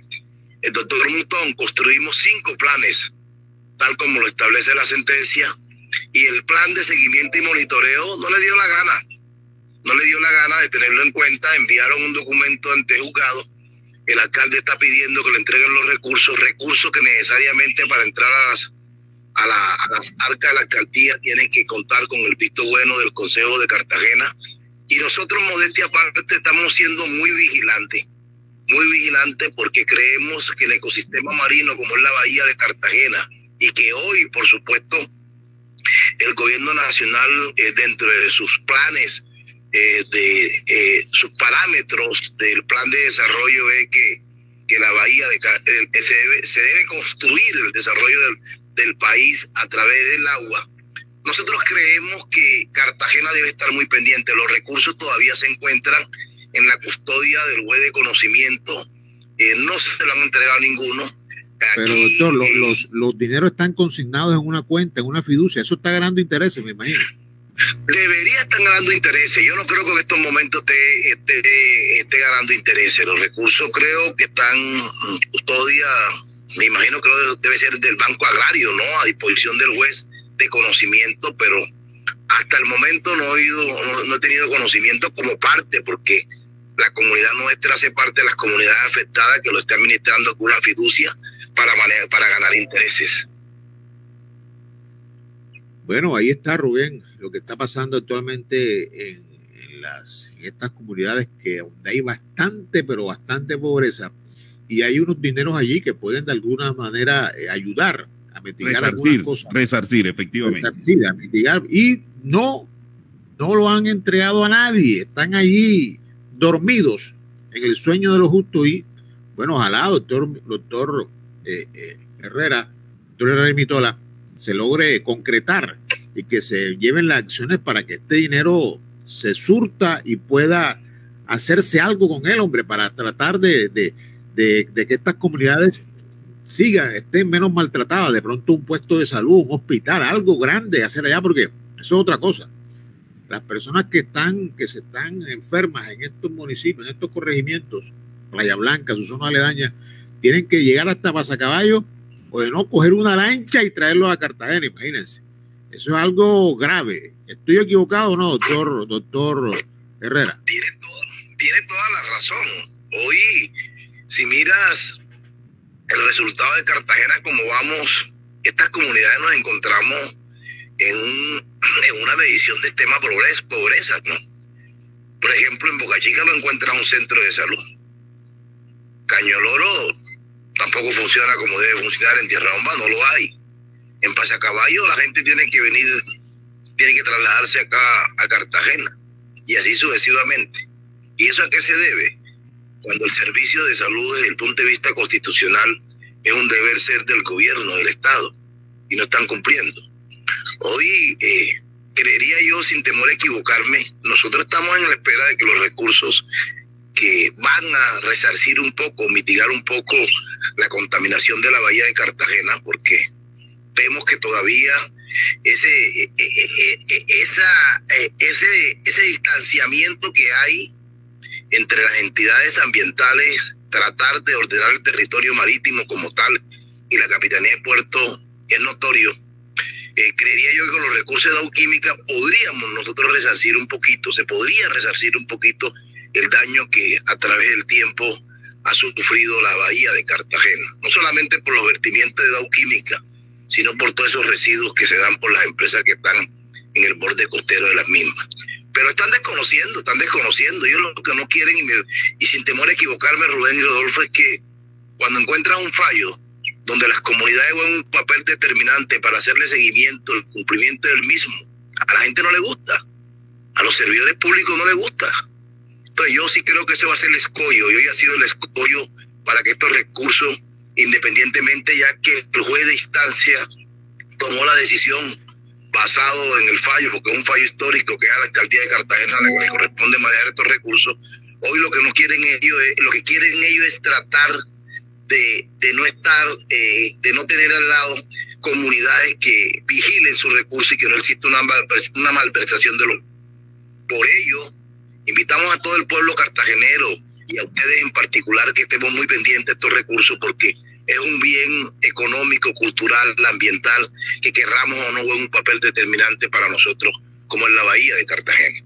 Finalmente, preguntarle, doctor, sobre la situación del canal del dique. Se vienen obras eh, de ampliación, se vienen obras de adecuación eh, en el canal del dique. ¿Cómo se vería o cómo se podría ver afectada la zona insular de la ciudad de Cartagena? Bueno, hoy Canal del Dique es un proyecto que lo necesita el país. Proyecto que muchos dicen que es un proyecto ambiental, otros dicen que es un proyecto de tráfico, tráfico marítimo. A mi juicio, un proyecto aumentaría el tráfico marítimo. Un proyecto que hoy, eh, eh, hoy el ordenamiento de- del PONCA, es decir, el ordenamiento costero, el ordenamiento que tiene que ver con el territorio no se ha hecho. Es un proyecto hoy donde la- el presidente de la, de la República está diciendo que va a venir cobro por valorización, eh, teniendo en cuenta que muchos, los que son dueños de terreno, de tierra, como es el caso de Arcos y otros, se van a, se van a beneficiar y por tanto tienen que pagar. Un proyecto donde el mismo presidente está hablando de justicia económica. Allí nosotros como comunidades insulares lo que tenemos que buscar la forma es que las afectaciones o las decisiones que va a tomar el gobierno no nos afecte a nosotros. Y no nos afecta a nosotros porque lo primero que deben buscar, lo que debemos buscar la comunidad es que se nos garantice la presencia y la permanencia en el territorio y que un proyecto de esta naturaleza que va a generar, va a generar muchos dividendos, que va a generar desarrollo a la clase empresarial, también las comunidades participemos de este modelo de desarrollo para ir creciendo. Entonces, si nosotros no participamos en este modelo de desarrollo de manera afirmativa, ten la plena seguridad que siempre nos mirarán como nos miran, como las escorias, y vendrán, querramos o no, un desplazamiento salomónico como está pasando en la zona norte. Porque desde el momento en que el gobierno nacional no logra especificar quiénes son los que van a pagar valorización por el concepto de su tierra y nosotros nos traten de igual manera, no haya una diferenciación o nos cobren valorización sin tener la suficiente forma de ingreso, creo que eso va a generar desplazamiento y, y vamos a sufrir lo, lo, lo peor somos nosotros, proyecto colonista de la ciudad. Pero que se convierte el canal de dique mañana en una zona de tráfico donde las grandes empresas que se encuentran aquí en Cartagena le va a salir más económico el transporte que hagan de sus mercancías, por decir algo. Entonces, nosotros, ¿cómo nos beneficiamos de eso? ¿Cómo a las comunidades se le garantiza permanencia en el territorio? ¿Cómo hablamos de justicia económica? Justicia económica es cuando usted eh, te encuentra en una igualdad de condiciones a pesar de las diferencias de los demás, donde usted entre el marco de lo que llamamos pobreza, eres un hombre feliz, donde usted tiene una parcela, llámese de una, de dos hectáreas de tierra, pero sabes tú que también te encuentras usufructuándola y que puedes vivir a igual que, se encuentra el otro. Pero, por ejemplo, tú encuentras a Arcos. Arcos es una de las empresas que más tiene tierra ahí en el canal del dique. ¿Cómo va a competir un paisano que vive en Leticia con la empresa de Arcos si no tiene para pagar valorización? Entonces, yo creo que sí es algo muy importante donde el gobierno departamental, donde el gobierno distrital en el marco de sus competencias, hablemos de frente con el gobierno nacional y así poderle garantizar particularmente a estas comunidades que se encuentran en el borde del canal del dique, primero su ordenamiento del territorio, el ponga como tal, que me tocó presentar una acción de cumplimiento para que el gobierno nacional cumpla con el deber ser. Y segundo, garantizarle su permanencia en el territorio para que no tengan ningún problema. Muchas gracias, doctor Wilman Herrera Mitola, por estar en los micrófonos de Buenos Días, Cartagena.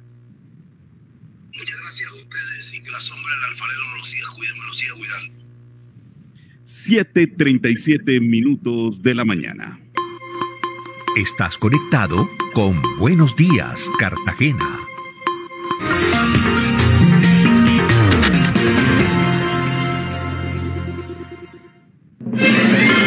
Mucho gusto. Soy Florentino Mesa y esta es la vuelta al mundo en 120 segundos. La guerra por la invasión de Rusia a Ucrania cumple 11 meses con avances militares rusos en el Donbass, mientras que las tropas de Kiev se han puesto a la defensiva con la esperanza de poder contraatacar una vez llegue el armamento pesado occidental. El gobierno de Rusia aseguró este martes que el envío por parte de Alemania de tanques Leopard 2 a Ucrania, en caso de darse, repercutirá seriamente en las relaciones ruso-alemanas.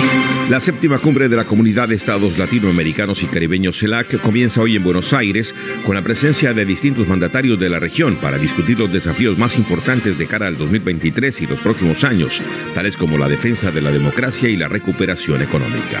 Protegidos por el anonimato, los jurados escucharon el inicio de un inusual juicio en Estados Unidos contra Genaro García Luna, quien alguna vez fue el principal funcionario de seguridad pública de México, acusado de aceptar sobornos para ayudar a narcotraficantes. Funcionarios de Estados Unidos confirmaron que siguen lejos de alcanzar un acuerdo con México sobre los planes mexicanos para prohibir la importación de maíz modificado genéticamente para consumo humano. Estados Unidos anunció que se unirá a la denominada Coalición de Alta Ambición, el grupo de países comprometidos con la finalización de las negociaciones para alcanzar un tratado ambicioso para la conservación de la alta mar. El expresidente guatemalteco Álvaro Colón, que gobernó entre 2008 y 2012 y fue sancionado por corrupción en 2021 por Estados Unidos, falleció anoche luego de sufrir problemas de salud. Tenía 71 años. Perú afronta este martes una gran marcha nacional de protesta contra el gobierno de la presidenta Dina Boluarte, cuya renuncia es exigida por organizaciones sociales, campesinas, sindicales y políticas desde diciembre pasado. El Parlamento de Chile comenzará a elegir hoy a los 24 expertos que prepararán un borrador que servirá de base al Consejo Constituyente que redactará a partir de junio la propuesta de una nueva Carta Magna. Esta fue la vuelta al mundo en 120 segundos.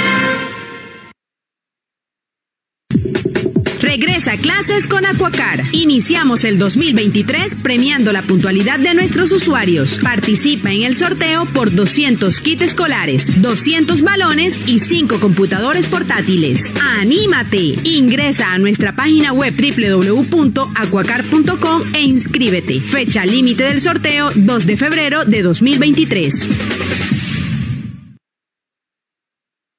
Afiliada a Mutual Ser, inscríbete en nuestro programa de gestantes para acompañarte durante todo tu proceso. En Ser Madre e Hijo queremos disminuir los riesgos de las mamitas embarazadas y recién nacidos, garantizando el ingreso oportuno a control prenatal y a atenciones en ginecología, nutrición, psicología, laboratorios clínicos y ecografías especializadas. Te abrazamos desde el inicio de la vida. Vigilado Supersalud.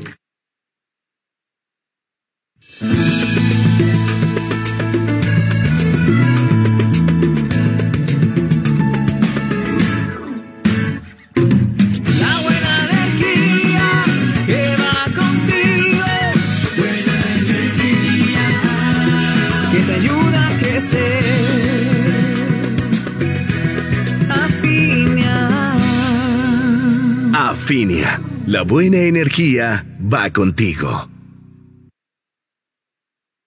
La información deportiva en Buenos Días, Cartagena. Cuando son exactamente las 7 y 41 minutos, vamos con toda la información deportiva. Brasil hace el trabajo, vence a Argentina y está clasificado. Con seis puntos, Brasil es segundo de su grupo en el Sudamericano de Fútbol Sub-20 que se celebra en Cali. Dani Alves comparte su celda con otro hombre acusado de violación. Harold Ramírez es el refuerzo de vaqueros para la Serie del Caribe que se disputará a partir del 2 de febrero en Caracas, Venezuela. Y atención, muchísima atención, Teófilo Gutiérrez cerca de firmar con el Unión Magdalena. Se, se había, se había dicho que era falso lo que estaba circulando en las redes, pero ayer se confirmó que Teófilo Gutiérrez podría estar cerca de firmar con el Unión Magdalena que lleva ya muchos años en la B. Y el Everton despidió a Frank Lampard. Los malos resultados de la, de la los malos resultados originaron la decisión de la directiva a cesar al estratega inglés. Y el Aston Villa presentó a la joya colombiana de la actualidad. John Hader Durán llegará a su primer club europeo, uno de los históricos de la Premier. Este muchacho dice que es un gran jugador y que ya llegó al fútbol inglés. Lo comparan con Mbappé, este muchacho, Rubén, este muchacho colombiano, John Hader Durán. Bueno, habrá que verlo, habrá que verlo, Luis Adolfo. Ay, óigame, Luis Adolfo, hay un debate abierto en redes, hay un debate abierto eh, pues en los medios locales de la ciudad de Barranquilla, Luis Adolfo, porque al parecer eh, Luis Fernando Quintero se estaría ganando mensualmente Mil mil, millones de pesos. millones de pesos en una ciudad, en una ciudad como la ciudad de Barranquilla, eh, eh, que aseguran tiene una altísima tasa de desempleo, tiene una altísima tasa de, pues, de padecimiento, de hambre, pobreza. Es decir, están, están hablando de este tema, Luis Adolfo. Esto está en las redes. Sí, hay un video circulando donde un señor manifiesta de que sí, toda esta serie de, de porcentajes de que pobreza, de que seguridad alimentaria, de que la gente se muere de hambre en Barranquilla, en fin. Pero bueno, Rubén, yo le pregunto, en ciudades como Dakar, por ejemplo, que es una ciudad más rica del mundo, también hay pobreza. Veíamos cosas que no se muestran mucho, veíamos documentales donde la gente, mucha, mucha pobreza. Y usted observa de que a un club árabe le paga una millonada, por ejemplo, a Cristiano Ronaldo. Entonces creo de que la empresa privada está en su derecho de patrocinar algo y pagarle a, la persona que valga. Es decir, porque los gobiernos son los que tienen que determinar eh, este comportamiento. Porque ahora, el junior que yo sepa no es del gobierno ni nacional ni distrital de la ciudad de Barranquilla. Es de una familia que fue alcalde, sí, pero que fue dentro de esa familia un alcalde. Pero, es decir, los equipos son equipos profesionales que hacen parte de la empresa privada.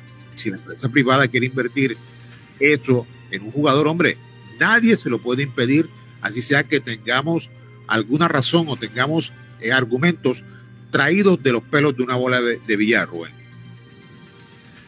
es el, el- el planteamiento que se hace es serio, Luis Adolfo, y es un planteamiento bueno. Eh, se invita, se invita a, a la empresa privada también a invertir en la ciudad de en la ciudad de Barranquilla, perdón. Se Rubén, invita a la empresa privada. La empresa, no sé, la no, empresa el- privada. el debate está abierto, Luis Adolfo. Mira, Rubén, la empresa privada de Barranquilla es una de las, una de las que más invierte, una de las que más invierte en, en, la ciudad de Barranquilla en cuanto a pobreza. Por ejemplo, esta empresa Tecnoglass que dicen que él que va a poner una parte del dinero para pagarle a, a, a Juan Fernando Quintero, esta empresa invierte a cada rato, va a hacer, va a restaurar eh, la empresa esta, la, la estación de bomberos, hizo una estación de bomberos en Las Flores, le dio estudio, le va a pagar los estudios a toda la familia del bombero que, que falleció. Eh, también esta empresa va a hacer un puesto de salud en Las Flores, un hospital con todos los juguetes. Es decir, son cosas, Rubén, son cosas que sí hay inversión. Sí hay inversión, lo que pasa es que de pronto hasta acá no, no, no llegan esas noticias, pero esta empresa por lo menos, esta empresa Tecnoglass invierte mucho en lo social y si hacemos un listado, se le pagan con becas, tienen un número importante, 200 becas tienen, compró para la Universidad del Norte para la Universidad Autónoma, no sé cuál de estas dos, y allí muchos, pero muchos estudiantes de bajos recursos eh, eh, estudian gratis gracias a esta empresa. Pregunto, ¿aquí en Cartagena hay una empresa igual o parecida que haga esto, Rubén? Aquí no la hay, aquí en Cartagena no la hay, y en Turbaco menos. Entonces, estas son cosas que hay que aplaudir. Empresas como esta tienen, eh, eh, están apoyando mucho lo social, cosas que no se ve aquí en Cartagena. Hacer un hospital, hacer una, una estación de bomberos, eh, tener becas para los estudiantes, para, son 200 becas que compran ellos anualmente para estudiantes. Hombre, creo que esto no lo hace nadie ni en la costa ni en Colombia, Rubén. Efectivamente, Luis Adolfo, bueno, a esto hay que meter político, ¿no? A, esto hay que meterle eh, el que se está en un año político, Luis Adolfo, está la puja con la familia, con la familia Char, está la puja con el, el hecho de que de pronto el, el pacto histórico, la gente del pacto histórico quiera acceder al poder, los cuestionamientos que van, vienen, en fin. Luis Adolfo, aquí hay una serie de, de ingredientes que le están metiendo mucho, mucho fuego, le están metiendo eh, mucha, están atizando el fuego, Luis Adolfo, y pues se pone, se pone al descubierto la situación y los planteamientos, vuelvo y repito, los planteamientos y el debate está abierto, Luis Adolfo. Sí, Rubén, el debate está abierto y bueno, año político va a haber mucho, va a dar mucho de cargar todo lo que se haga en materia política en el país, en la costa sobre todo, donde la costa es, un, es una región donde existe una pobreza extrema, absoluta. Hay que decir de Cartagena, una ciudad que se ha empobrecido más estos tres años, en donde hay pocas oportunidades. Las empresas, las empresas de aquí, muchas de ellas tributan en Bogotá. La sociedad portuaria es una empresa donde de manera rimbombante sacan titulares diciendo de que llegaron a la ciudad de Cartagena más de 2 millones de dólares. Bueno, ¿y esos 2 millones de dólares dónde quedan? 2 millones de dólares quedan escasamente en, en una o dos familias aquí en la ciudad. Eso no se redistribuye en toda la ciudad de Cartagena, para nada. De pronto le llegan algunos chorritos, algunos guías turísticos, de pronto algunas a otras personas, pero migajas, migajas. migajas, pero lo que es el bojote completo le queda, queda allí y que- queda en las principales empresas turísticas de la ciudad de Cartagena. Entonces, usted ha utilizado una palabra bien, bien castiza, bien nuestra, el bojote. Sí, señor, el gran, el gran peso, el bojote de dinero no queda aquí, Rubén. Eso queda en pocas familias, queda en los dueños de la sociedad portuaria, queda en los dueños de las, de las empresas de, de turismo. Y bueno, son, son familias de aquí de la ciudad de Cartagena que son los que se quedan con esa plata. Entonces, yo no estoy de acuerdo con esos titulares rimbombantes que muchas veces envían los comunicados. 4 millones de dólares, que 5 millones de dólares. Bueno, y entonces, ¿y esa plata dónde está? Porque realmente no se ve. Una ciudad que cada día se empobrece más, donde el desempleo crece más. Entonces, esa plata, ¿dónde está? Es la gran pregunta. Efectivamente, 7:49 minutos de la mañana, Luis Adolfo, y bueno, terminan así los deportes, 7:50 minutos. Estás conectado con Buenos Días, Cartagena.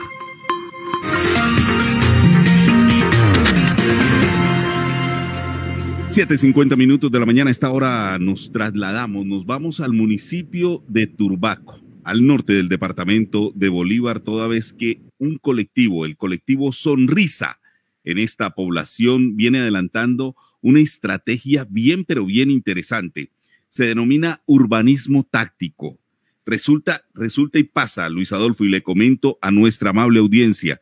Miren, cada rincón del municipio de Turbaco está siendo embellecido, está siendo trabajado, está siendo de alguna forma decorado, ambientado para que pues el pueblo, el, municipio de Turbaco luzca mejor, para que la situación se vea mucho mejor y mucho más agradable, el ambiente y se, se, se pinte, se pinte un mural, se, se pinten escaleras. Hombre, es interesante esta estrategia que se está implementando y a esta hora de la mañana, ¿con quién establecemos contacto, Luis Adolfo?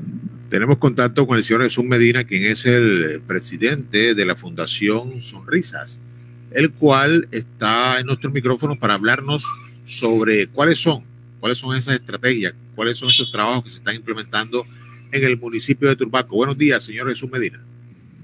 Sí, muy buenos días. Eh, un cordial saludo a todas las personas que nos escuchan a través de este importante medio. Un cordial saludo a toda la mesa directiva.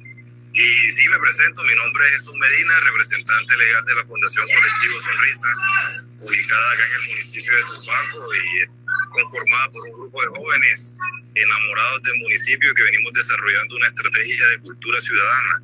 Venimos trabajando lo que es el urbanismo táctico como estrategia para recuperar nuestros entornos olvidados como estrategia para transformar con color las realidades y permitir que las comunidades tengan espacios agradables donde compartir, donde interactuar.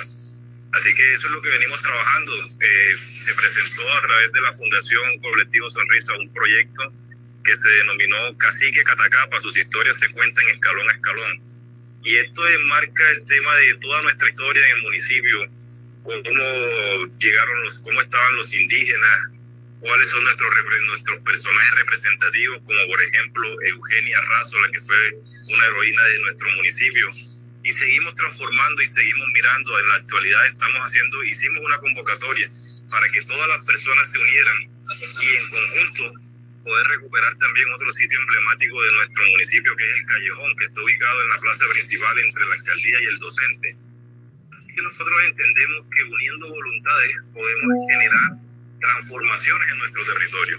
Y es lo que hemos venido trabajando a través de esta fundación, a través de la estrategia Transformando con Color y en conjunto con todos los jóvenes que hacen parte de esta fundación, en la cual también tenemos dos consejeros de juventudes, eh, que son Andrés Camilo y María Carolina. Y con ellos también desarrollamos todas las estrategias que van encaminadas a transformar nuestro municipio y resaltar esa belleza natural y esa belleza cultural y patrimonial con la que contamos acá en Turbaco. Señor Jesús Medina, ingeniero. Él es ingeniero industrial y durante varios años trabajó como asesor en planeación estratégica y estructural en la alcaldía de Turbaco. Pero preguntarle, bueno, ¿en qué consiste básicamente este trabajo, este trabajo de urbanismo táctico? En palabras, en palabras que entiendan nuestros oyentes, ¿en qué consiste este trabajo de urbanismo táctico? Este trabajo consiste en identificar, por ejemplo, escaleras que antes estaban llenas de monte, destruidas. Nosotros lo que hacemos es que las arreglamos, las reparamos y luego las pintamos.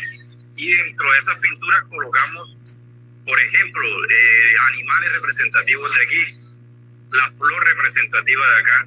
Entonces, con mucho color y con unión de voluntades estamos transformando nuestros territorios. Hemos intervenido dos escaleras, vamos a intervenir una tercera escalera. Esas son las escaleras que están sobre la troncal de Occidente, que conectan hacia la plaza. Entonces, ¿qué hacemos nosotros? Identificamos y donde la comunidad solicita que se transformen esas escaleras, nosotros vamos con unos artistas y las pintamos. Eso así, a grosso modo o de Claro. manera puntual, es lo que es el urbanismo táctico, es lo que es lo, es lo que venimos trabajando, es esta estrategia de cultura ciudadana. Claro, ¿qué empresa los está apoyando, ingeniero? parti- en las dos escaleras que te- teníamos, nosotros participamos en una convocatoria de Fundación Pintuco. A nivel nacional ellos abren convocatoria, nosotros presentamos nuestro proyecto y nos beneficiaron con 37 galones de pintura. A partir de ahí, todas las demás intervenciones ya sí es con eh, apoyo propio y de amigos que se unen a esta estrategia y que dicen entre todos podemos tener un turbaco más bonito. Entonces, las dos primeras escaleras que se trabajaron fue con una pintura que nos ganamos en un proyecto que presentamos ante la Fundación Pintuco. Claro que sí. Interesante este proyecto, Luis Adolfo, Urbanismo Táctico. ¿Cómo le parece? No, muy interesante, muy interesante esto. Esto incluso creo que se está haciendo en otras ciudades. Allá en el municipio de Usacurí, en el Atlántico, se hace mucho, sobre todo pintar esta, las, las eh, escaleras, pintar los, las casas. Y esto crea identidad, esto crea identidad a través de la pintura. Muchas gracias, eh, señor, señor Jesús Medina, y muy amable por estar en los micrófonos de Buenos Días, Cartagena. Bueno, no, muchas gracias a ustedes por el espacio, muchas gracias por la oportunidad y hacer la invitación a todas las personas que nos escuchan, hacer la invitación a las personas en Cartagena y Turbaco que visiten las escaleras, que se tomen una selfie y que resalten la labor que vienen desarrollando estos jóvenes, que vienen desarrollando los artistas, para que más personas se enteren y más personas se motiven también a transformar sus realidades. Entonces, que tengan un feliz y bendecido día y gracias por la oportunidad. 7:56 minutos de la mañana. Luis Adolfo, ¿esto sabe dónde, dónde o qué sitio es emblemático en Sudamérica, eh, en Argentina? El barrio de la Boca. Sí, el barrio de la Boca y también, como le digo, lo están haciendo en varias, varias zonas de Barranquilla y del Atlántico. En Puerto Colombia lo están haciendo. Lo hicieron también en, en el municipio de Uciacurí, que tiene muchas pinturas en las escaleras, en las paredes y en los techos. Los techos del municipio de Uciacurí están pintados todos de, de varias aves de la zona, porque en esta zona hay avistamiento de aves, incluso hay un turismo ecológico interesante donde están llegando extranjeros a visitar, a visitar la zona, porque esto es un turismo que, que Rubén también a nivel mundial genera mucho, pero mucho dinero, que es el turismo de avistamiento de aves. Hombres y mujeres que llegan simplemente con sus cámaras a fotografiar aves exóticas. Y eso en el mundo es la sensación. Óigame, Luis Adolfo, y a las 7:57 minutos ya estamos a punto de partir, pero decirle a usted que se nos viene el Festival del Frito con, en el marco de las fiestas de la Candelaria. Se nos viene el Festival de, del Frito y pues la fiesta está abierta. ¿Qué frito es el favorito suyo? No, Rubén, el frito favorito mío siempre, siempre ha sido, siempre ha sido el- la arepa con huevo. A ver, a ver, a ver, a ver, a ver, a ver. Ahí entramos, ahí entramos en polémica, porque vuelve esa polémica y ese, y ese debate siempre de si es arepa de huevo o empanada de huevo, porque el barranquillero le dice empanada de huevo, no. Aquí siempre es arepa con huevo, no de huevo, arepa con huevo, porque el huevo está insertado dentro de la arepa. La arepa es una arepa porque se abre por la mitad, así que esa es, es una arepa, eso no es empanada de huevo, es una arepa. Ese es el término. El término es el, verdadero término es arepa, eso de empanada es otro invento. Efectivamente. Entonces, el favorito suyo, la arepa de huevo y la carimañola. Arepa con huevo y la carimañola. carimañola. Sí, señor. Los cachacos te dicen, te dicen caribañola con B. Caribañola, Los cachacos sí, dicen señor. caribañola, es carimañola. Sí, carimañola. Que señor. tiene unos términos coloquiales que tiene el cari de Caribe y el ma de maíz, aunque se hace con yuca. Fíjese usted, la carimañola se hace con harina de yuca. Efectivamente, y estamos invitando entonces a todos nuestros oyentes y a toda la ciudad de Cartagena que disfruten de este festival del frito cartagenero. Ahora mismo hay un festival en marcha, el festival de el frito del pozón. 7:59 minutos. Los estamos invitando a que nos sintonicen, a que se conecten con nosotros a partir de mañana a las 6 de la mañana cuando está al aire, cuando está allí en las, en, en las ondas, cuando estamos en el ciberespacio con Buenos Días, Cartagena. Buenos días, Cartagena. El informativo diferente.